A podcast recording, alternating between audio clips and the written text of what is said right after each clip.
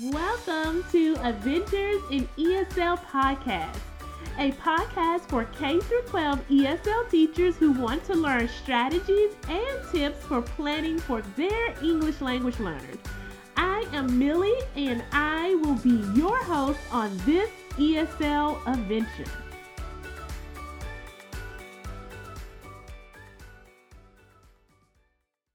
In today's episode, I will be speaking with John Burnett. John has 11 years of experience in education and mental health. Currently, he is a middle school counselor. He has also been an elementary school counselor, a middle school counselor, Spanish teacher, and an assistant principal. John received his bachelor's in Spanish from the University of Memphis, master's in social counseling from Cambridge College, and an education of science in school administration from Freed-Hardeman. John enjoys building bridges and making connections with students, families, and teachers. He also hopes to continue to make a positive impact in the community and the world. John specializes in coping skills, mindfulness, grounding, and helping students work through trauma, anxiety, and stress. I am extra excited about today's episode.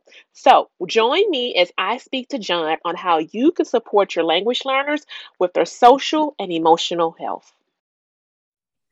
Okay. Hey everyone, we are jumping in and we have John Burnett on with us hey, y'all.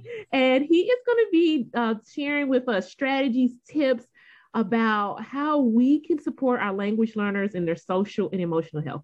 I'm going to let John just jump in and tell us a few things about himself, his population at his school, and just give us some of his background. So go ahead and, and share that with us, John. Anything you'd like to share? Sure. Hey, y'all. My name is John Burnett, and I am a Memphis native, born and raised. I transitioned to Houston about three years ago. I started in education as a middle school Spanish teacher in the Hickory Hill neighborhood. So I'm very familiar with um, with uh, Millicent and Millie got going on. Um, I was an elementary school counselor, middle school counselor, and I was an assistant principal. So I've done a, quite a bit, uh, a few things in education, and it just it's been amazing to get all that experience and be able to support all these students and families. Yeah, that is really cool. You said that you've been in administration, a counselor, mm-hmm. and a teacher, so you kind of have that full picture background of everything that's going on. What made you decide to become a counselor? Because I noticed that you said you was a teacher, then yeah. admin, and then a counselor. Usually people kind of go the other way, like, oh, a teacher, and then move up to admin. But it seems yeah. like you kind of made a full circle back to becoming a counselor. What what motivated you to, to do that? So actually, when I was a teacher, when I was teaching middle school, um, the students would come in and I was helping them with a lot of their problems that they were facing in their homes, in communities and even their social interactions. And so I was like, I'm spending a lot of my classroom time helping students with these yeah. needs. I'm like, I might as well actually go to school and get the degree for this.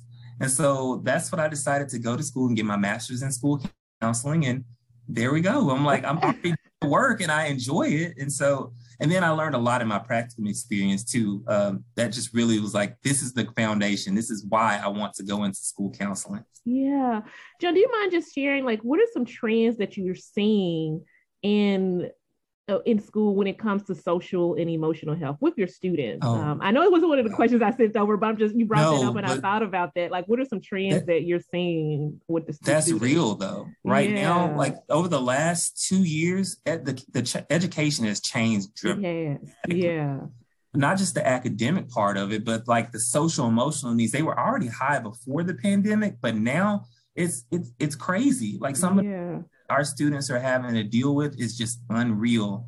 Like I'm seeing a rise in anxiety, okay. um, depression, um, instances of again trigger warning, but instances of self harm.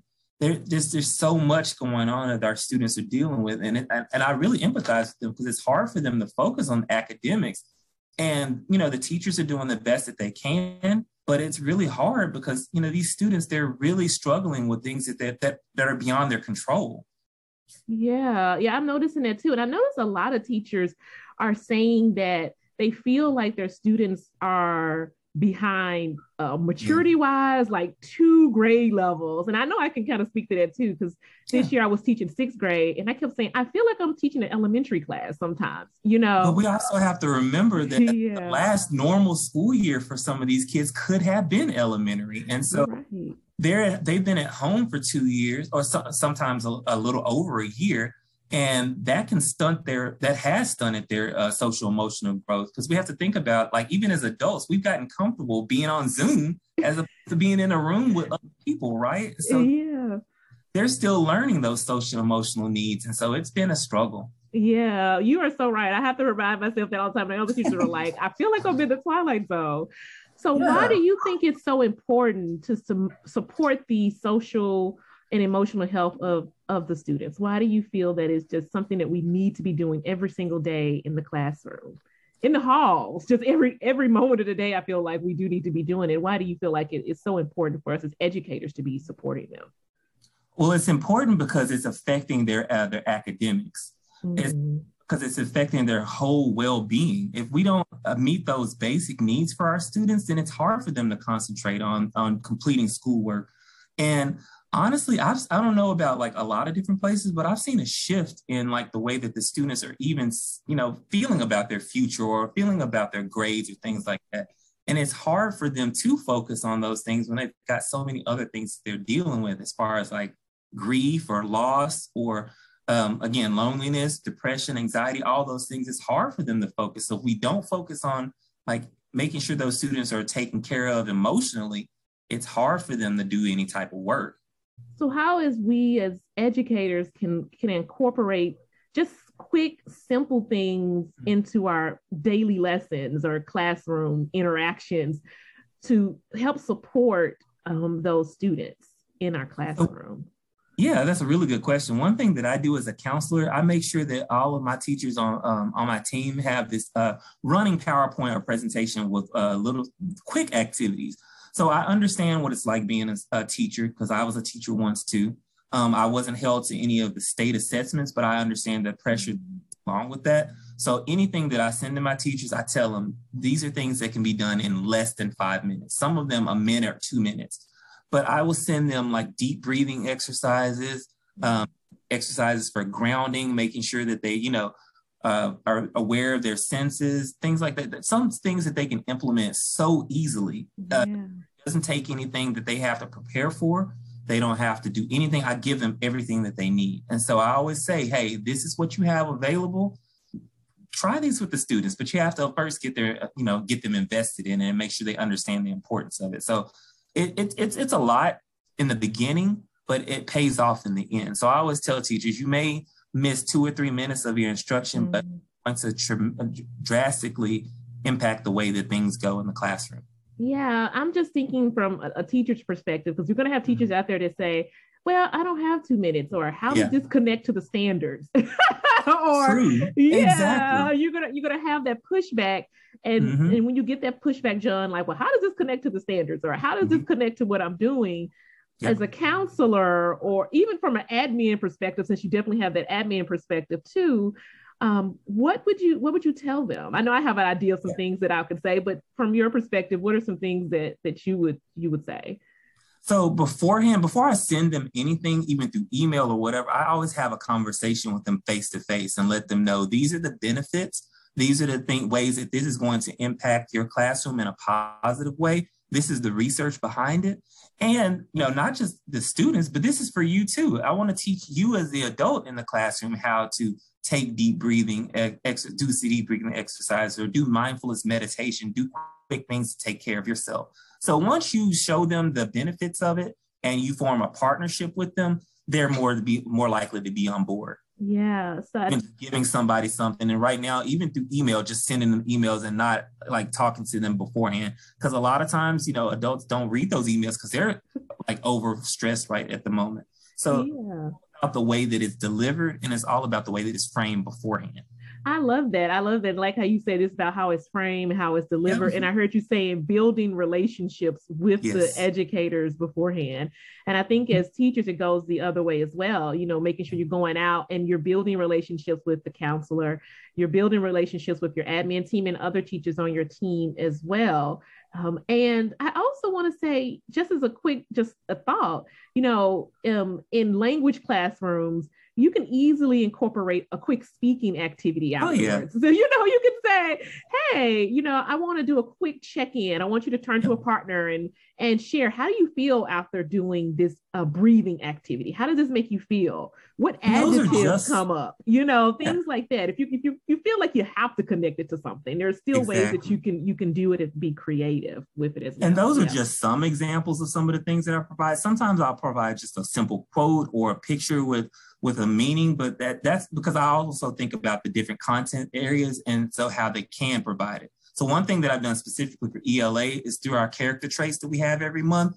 I always give them like a, a journal quote or something that the, uh, you know that the students can do to write like a couple messages or things on uh, you know when they read it because that also enhances their ELA and their writing skills. So I was I try to think beforehand what are some of the, th- the teachers that you know what are some of the pushback or feedback that they're going to have and the and try to have that ready beforehand.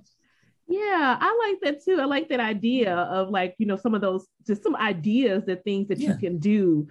And from the parents' perspective, I know a lot of parents um I know in middle school, you teach middle school, is that correct? Or you're in yes. high school, middle school. Okay. Middle. So I know, I know in elementary, parents are very hands-on, you know, but as they're getting mm-hmm. older, um, you know, parents are like, oh, I don't want to, you know. So what yeah. can parents be doing at home? Just simple things that they can do at home to support um, their students because as educators a lot of times we want to know well what can we tell the parents to do at yeah. home to kind of help their children out um, with with some social and emotional help? Yeah that's a really good question. So one thing that we haven't had a chance to do uh, because of the pandemic honestly is like have more parent involvement come to our school. And one thing that I've done in the past, and I would like to do it moving forward, is have an information session for parents on like these are some, of the strategies that we're teaching your students at school. How can you incorporate that at home? Mm-hmm. And the thing that I do when I meet with my students individually or do small groups with them, we do coping skills. I always give them uh, resources that they can take home. And, and, I always say, teach this to your family so that they can uh, learn these things too. And yeah. before I release them, I always say, all right, now I'm, I'm gonna stop talking. I want you to teach me what I taught you so that you are able to go home and uh, and teach your family. Because I just want to make sure you're prepared. Yeah, I love that idea as well. Yeah. In a way, it's also a good way for them to assess too. So yes, it is. like, what did thinking. You, yeah, mm-hmm. what what did you what did you learn? Uh, mm-hmm. what do you as a counselor need from teachers? And and what I mean by that, what are some things that you for this to be successful in the classroom you do need a partnership with teachers. So, what is something from your perspective that you need from teachers just to make sure that this these strategies are successful in the classroom? Biggest things, and I uh, thankfully I'm at a campus where the teachers that, that I work with they are amazing and they are implementing these strategies, and I see them using it. I see the students using it, which is great. But the big thing is just uh, collaboration and being able to step outside of your comfort zone sometimes. Like mm-hmm. that's the big thing. You know, sometimes as educators, we've gotten ourselves into a routine where we do the same things every single school year. And so when you have something new that's introduced, even though it may be beneficial, it, it can be a little dis, you know, uncomfortable. And so just stepping outside of your comfort zone and being able to collaborate and and even like speaking up when thing when you don't agree with something, as long as it's done in a professional manner. Like I always like give my stuff to my teachers beforehand and say, hey, look over it, tell me what you like, what you don't like, and then I can like make some uh, adjustments. Yeah, I like that idea and being vulnerable too. I oh, think oh, yeah. that's so hard.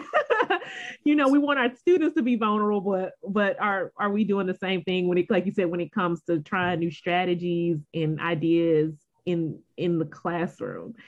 From a student's perspective, I know you mentioned earlier um, that you, you're seeing a rise in anxiety and depression and those things when a teacher sees that in her students or his students, mm-hmm. what are some things that they should be doing? Do you, do I know we have a, of course, it's a protocol at, at, different schools. Some like I know, for example, in mine, we're almost immediately supposed to get the counselor involved. Yeah. Um, so would you just tell them to refer to the protocol, or is there just some simple things that they can do to kind of help out when they when they notice those things in their students? So that's a really good question. One of the big things, of course, I always make sure that they are able to contact me. They have my personal cell phone number. I always tell them to text me. It's easier sometimes than than trying to call me on my office phone because sometimes mm-hmm. I'm in here. Yeah. That's the one of the main purposes for sending them this presentation so that they have like some a, a bank of skills that they can use beforehand.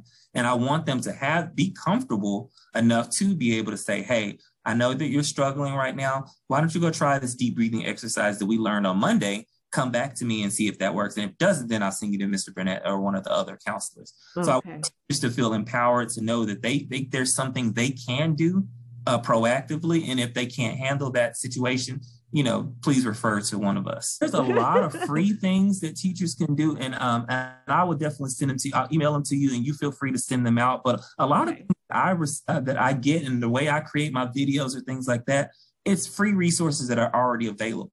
Okay. So specifically, and I advertise this a lot, is copingskillsforkids.com. Coping you can download a lot of free deep breathing exercises. And like I said, I'll, I'll send all these to you. Uh, these are free. Okay. I know people are going to ask, like, where do yeah. I get these resources from? Yeah, so, you all, I will be sure if you're listening, I will link um, John's YouTube channel and I will be sure in the show notes, you all, to link the resources that he mentioned as well. So you can have access to those mm-hmm. resources mm-hmm. to do with your students um, as, as well. Um, yeah, I would highly recommend they print these out. Uh, have several copies available in their room and just uh, like Uh, I mean, they're, they're very easy, very simple to follow. The instructions are so clear cut to where it's like they're they're very helpful for our students and again for adults too. I know, I know, because I even mm-hmm. sometimes um, before work I start doing this is just mm-hmm. taking deep breaths yep. uh, before get, before getting out the car, meditating for five minutes just to make sure. Say a prayer sometimes before yep. I even get out get out the car. And I've noticed the days where I do that, I do feel a lot more centered and a, and a lot calmer. I know this leads into the next question that I have for you, and it, it's about being consistent. And what do you think is the benefit of having a consistent um, social and emotional support in the classroom? Like, what is the benefit that you see of that? I mean, you kind of touched on it a little bit, but if you can dive mm-hmm. a little bit deeper into that, of course, uh, what is some of the benefits of that?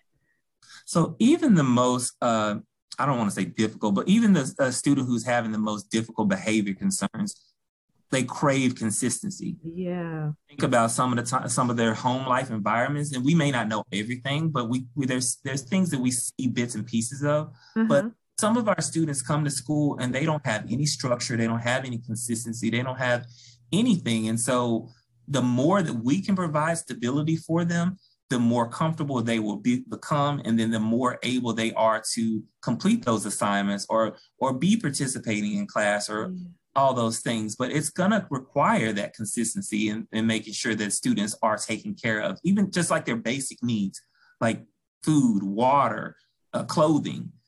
Uh, when, once we can make sure that we t- take care of our kids that way, you'll see the rise in academics. You'll see the rise in motivation, uh, and it's just it's just so many things that we can do to provide support for them. Yeah, I know. I know. I'm just thinking about you said the motivation part. Mm-hmm. And a lot of times teachers say, well, my students aren't motivated.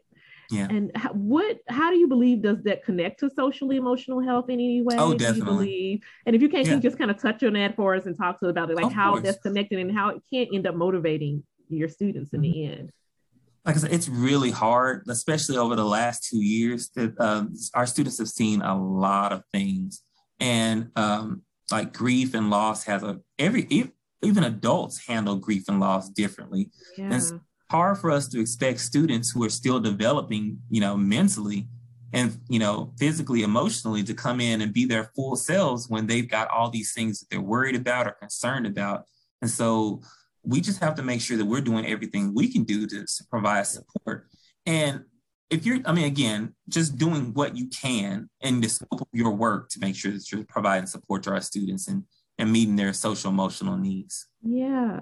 You mentioned earlier that you have a school with a high population of language yes. learners. and mm-hmm. so how how do you notice that that differs from from when you were working in a school? I know you uh, you pretty much always worked in a lot of schools with a high population of language learners because I know yeah. um, this that, is the most though. Yeah. So how is that different? I mean, like, are you mm-hmm. doing any specialized support? Um, versus yes. where you were before? And if you can, can you touch on that a little bit for us? Yeah, well? I'm going to tell you a story about something that literally just happened today. Actually, okay. so we have a lot of newcomers to our school, different uh, different countries, and some of the times that I'll actually hear their stories, it's it's heartbreaking. Yeah, so that they had to endure to get to our country.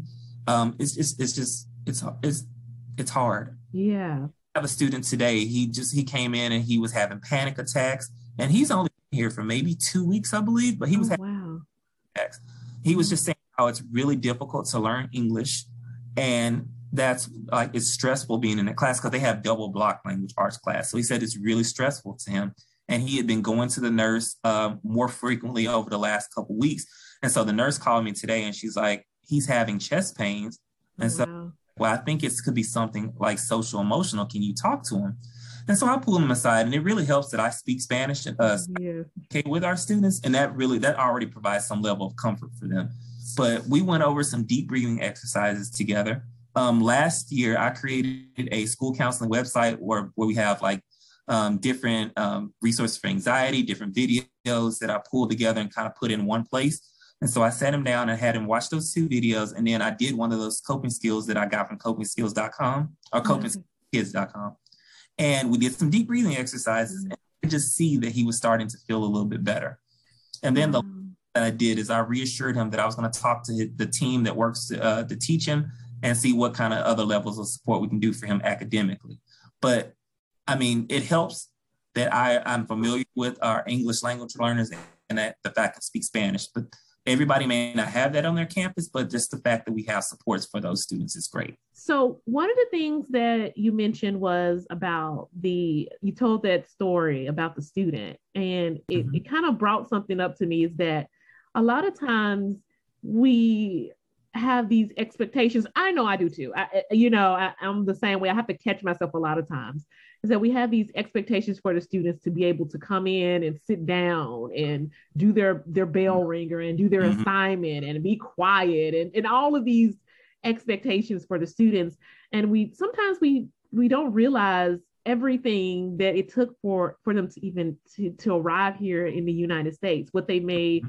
Um, have gone through and and the trauma behind that mm-hmm. and mm-hmm it kind of is just really eye opening for me to say, hey, sometimes we as educators need to take a step back and and think okay is there something else really going on here and i think that's why it's also really important going back to what you said just taking two minutes at the beginning of class to take some deep breathing mm-hmm. exercises or incorporating a brain break in there for your students um, as as well so yeah. um, thank you for sharing that story and and kind of, of grounding a lot of us um, as well. I know uh, for me, uh, before we wrap up, I just want to know are there any just simple, straightforward strategies, tips that you want to provide anyone that's listening to make sure that they're they're doing their best in providing just the social and emotional health for their students? Yes, there are so many really simple things that you all can do. And like I said, I'm going to share these resources so that you have them available. But um, of course, there's deep breathing exercises. There's different ways to practice mindfulness. But the simple things like gratitude, there's gratitude exercises, just starting your morning with what is one thing that you're grateful for. And you see, that takes just a couple minutes for have students reflect. And they don't even have to say it out loud if they don't want to or write it. It's just mm-hmm. take a moment. Let's think about what we're grateful for I also uh, share a lot of positive affirmations with my students and teachers. And I always encourage the teachers, why don't you take one um, from the list? It's like a hundred of them. You write one on the board and set your intentions for the week too. So you model this and it'll help you and it'll help your students. So there's so many like quick things that teachers can do to provide support that again, I mean, it doesn't take any prep to do that. You just pick a, um, um, a positive affirmation and have students pick one that, that resonates with them.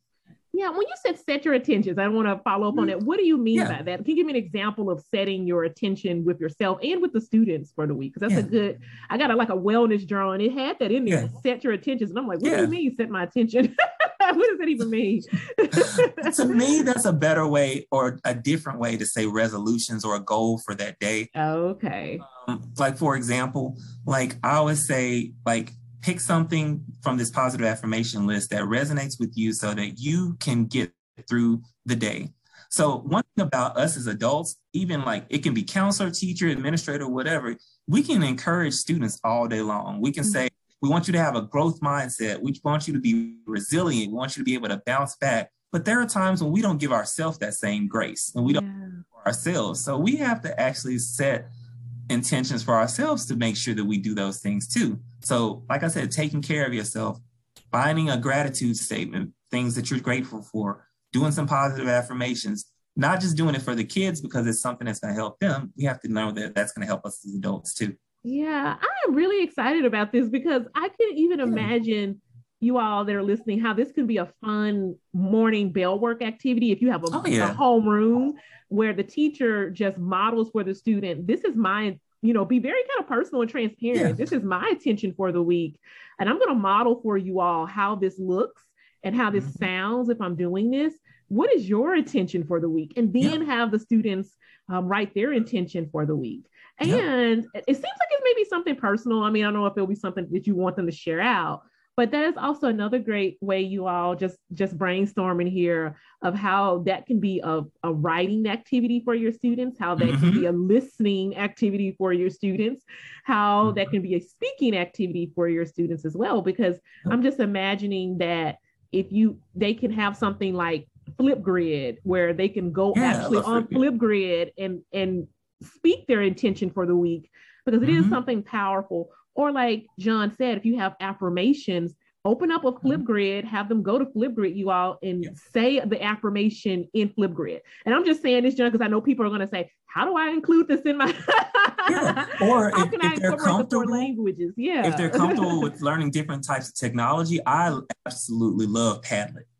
Oh, I love Padlet too. Yes. Yeah. and so you can you can do that with Padlet. Okay, so this morning we're gonna uh, everybody's going to go on Padlet and share a GIF of their something that they're like, or something they're working towards or what uh, you know. There's so many different ways in, that you can incorporate this, where it's not just writing or not just speaking, which all are important, but yeah engaging activities and ways to connect all this. Yeah, and also like the visual support, like how you said mm-hmm. the GIF or meme to show mm-hmm. that just having those visuals, of course, we all know that's big with with mm-hmm. language learners yep. as well.